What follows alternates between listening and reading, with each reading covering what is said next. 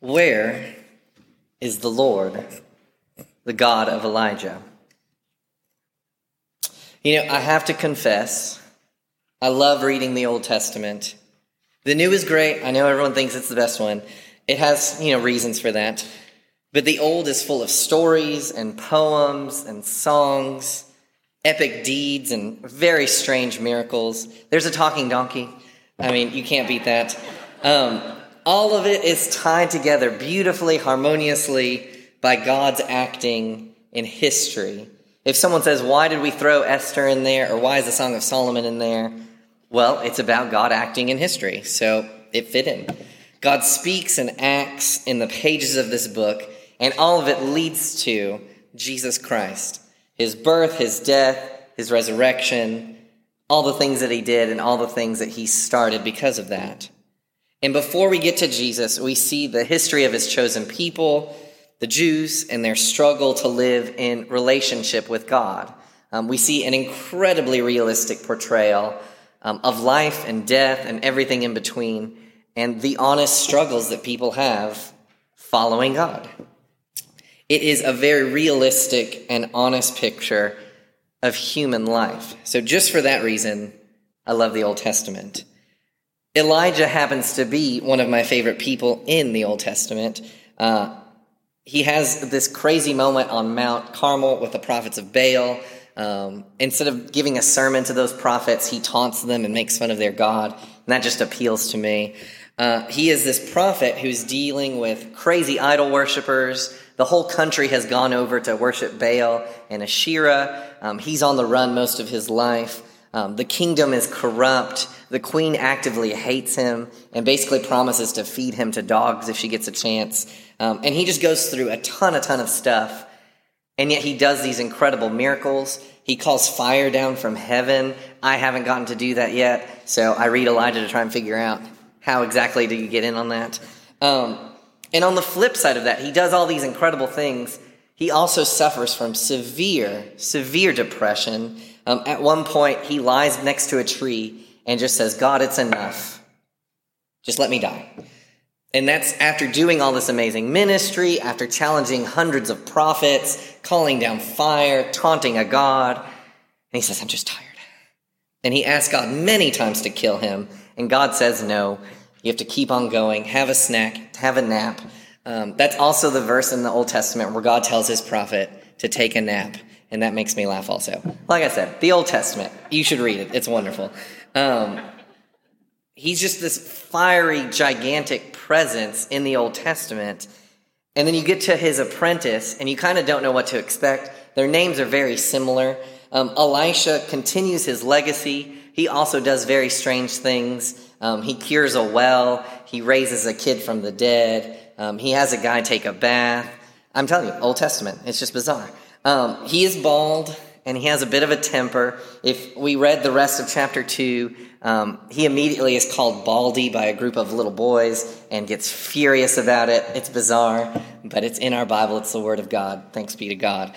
Um, both of them have these incredible sections in the Bible, and today's verses point us to this critical part in both of their stories and in their lives.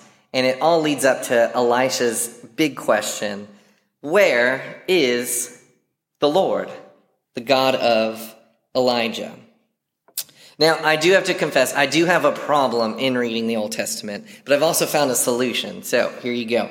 Um, after a while, everyone talking in the Old Testament starts to sound like either Gandalf from Lord of the Rings or Charlton Heston from the Ten Commandments movie. It's just this weird mix. Even the women start to look like they have beards. They're old men just kind of reciting things to me. And that's not ideal. You don't want that. Um, my imagination gets a little stuck in a rut and I need help. Um, you just start to read the words on the page and you're like, all right, that's it. And so my solution is a technique I actually stole from a podcast called The Bible Binge. Um, most of the episodes are very good, but basically they just walk through stories of the Bible and discuss them. And their key unique thing is that they assign celebrities to Bible characters. So it's, it's interesting. I'll give you that. But if you will stretch with me a little today, I would like to assign roles to Elijah and Elisha. So if you've seen the cover of your bulletin, you may look there now if you need a visual refresher. Um, they let me put that on the cover of the bulletin, so hooray for that. Um, that would be Jerry Seinfeld, uh, the comedian playing Elijah, and George Costanza playing Elisha. Now, they don't fit 100%. If you read all the stories of Elijah and Elisha, they don't to a T fit those personalities. Uh, but visually, and on some character traits, I think it helps to be able to see them in these pages. Um, when Elijah makes fun of the prophets of Baal, that's gold. That's Jerry Seinfeld right there. Um, when Elisha gets furious for being taunted for being bald, George Costanza. Um, if you've never seen Seinfeld, um, it's coming on Netflix soon, but go find it on Hulu as well and just kind of get up to date. Um, if you like The Office or any of those kind of dry humor shows, it's it was made for people like us that just like that sort of humor. Um, and so these two men were two of the stars on that show, and it helps to see them. It adds texture to the page of it's not just two words just walking going on a journey. Jerry and George are going on a journey and they have these discussions and this stuff happens and you can picture them a little bit better. So, our verses today, if you have your Bible, you can follow along. I'm just going to summarize. The two of them go for a walk. They both know the change is coming and they cannot stop it. If you trace their geography, they go through hills and valleys. It's not just a short summer walk, it is a journey. Um, they go through some of the most famous places in Israel, places of idol worship, places of great spiritual success, um, and they're constantly met by what we call the sons of the prophets. And we're not really clear on these people's jobs, but they do know that something big is happening today. And they're constantly telling Elisha, hey, don't you know, today your master is leaving. And he says, I know, I know, be quiet, um, which is a very George thing to do if you want to know. And he knows. The two of them have been inseparable. Elijah tries to get him to stay behind, and he says, I can't. You're my, my person. The show can't go on without the two of us together. We have to go forward. And so they continue their journey. Um, Elisha asks him for a double portion of his spirit, of everything that has made him a prophet. Um, Elijah kind of gives him this word If you see me, then yes, God has granted this. But if not, sorry. Um, and they go there. They go to the river. They cross the Jordan uh, by the power of Elijah's God. And the unthinkable happens. Elisha is left alone with his master's cloak, and he asks in a very important question Where is the Lord, the God of Elijah? And honestly, when change happens like that, when giant, life changing change happens, isn't that the question that we ask as well? Where is the Lord? be it uncertainty or loss, even in the giant removal or the removal of a giant presence in our lives, when sin's consequences catch up to us, in events out of our control, in confusion and sorrow, even in the loneliness of grief, and even in the boringness, the mundanity of life, we have this inevitable question. And even non Christians ask this question. They'll say, Where, Where's your God now? we ask, Where is the Lord, the God of Elijah? We feel the ground shift beneath our feet, and we're not sure what's familiar, what's comfortable, what's normal anymore. Um, if we'll go back to pre COVID, whatever that looked like, or pre this or pre that, we just have to keep moving forward. And we ask that question. It, it burns in our mind. Where, oh, where is the Lord? You know, Seinfeld, the show that Jerry and George starred in, along with Elaine and Kramer. I didn't forget them. Um, it was billed as the show about nothing. And they were very proud of this. Um, you could buy t shirts. Um, I read a thing that said on set they would often wear shirts that said the show about nothing, just to really hone in on the point. Um, and they had a rule for every episode. And the rule was this no hugging, no learning. And if you watch the show, there are no hugs, and they never actually change. The final episode of Seinfeld could be a beginning episode, the middle of the series, anything. They remain the same selfish, amazingly normal, and definitely hilarious people every single time the credits roll. That's the rule. You got to stick to it. And they were successful. The show was truly, truly about nothing. There was no plot. There was no story arcs. There wasn't a grand romantic, you know, will they get there together? Will they not? It was just them living life. And so I want to make a claim that the show about nothing was actually about everything. It shows real life. It shows the interruptions, the weirdness, the strange little details that we just have to kind of accept and go with and just say, eh, okay. And that's life. Waiting at the DMV, um, someone skipping ahead of you on your restaurant invitation, um, buying an ugly shirt and your friend's not telling you about it. Um, everything that happens in life, getting lost in a parking garage. That's my personal favorite. They get lost for 30 minutes in a parking garage. Um, that's not a story. That just happens in life.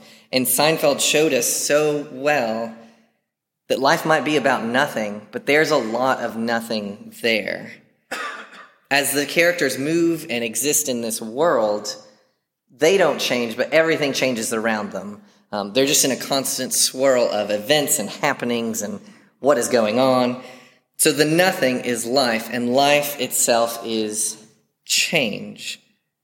It's a series of changes that happen to us, and we respond to them, hopefully well, sometimes not, but that's life. That is the nothing. So let's try this again.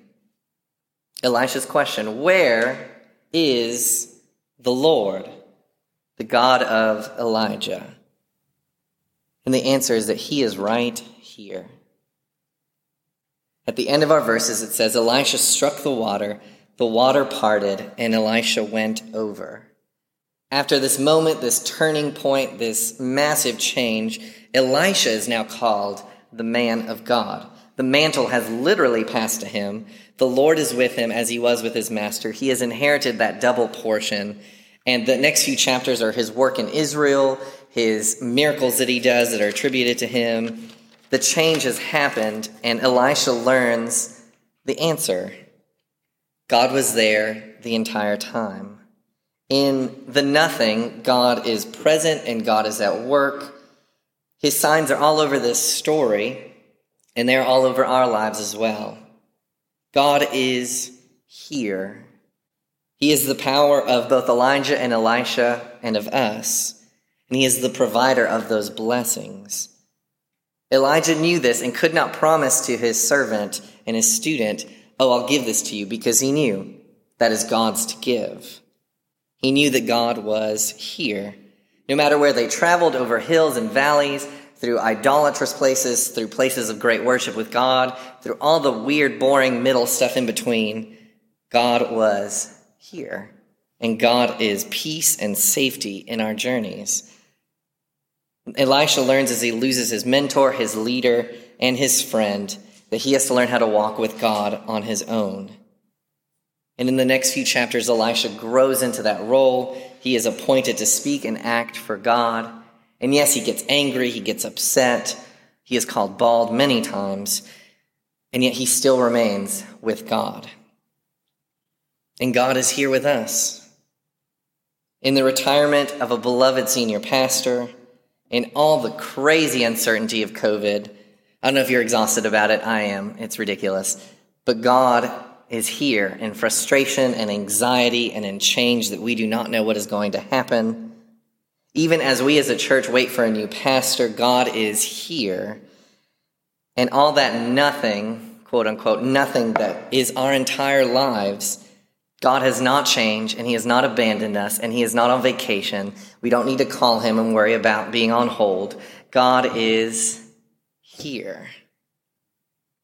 I love that this God sent His Son, and the first name we have for Jesus is not Jesus, like you would think. It is actually Emmanuel, which literally means God with us. His very name is a promise that God is here with us. And he lived and moved and loved amongst us on earth, and he stands at the right hand of God praying for us now. This Jesus died for us to cleanse us of our sins and bring us back into right relationship with God, to destroy any barrier that could get between us, between that closeness, that presence of God in our lives. It is this Jesus who rose from the dead, who conquered both sin and death forever, that we might have life forever with him. It is this Jesus who we call Lord, who said to his disciples in the middle of their storm, Don't be afraid. I am here. It is this Jesus we put our trust in and in him alone. It is this Jesus who calls us wherever we find ourselves in all the nothingness and all the strange changes of life. It is this Jesus who calls us to act and to move and to trust in him. And so I ask you one final time where is the Lord, the God of Elijah? Amen.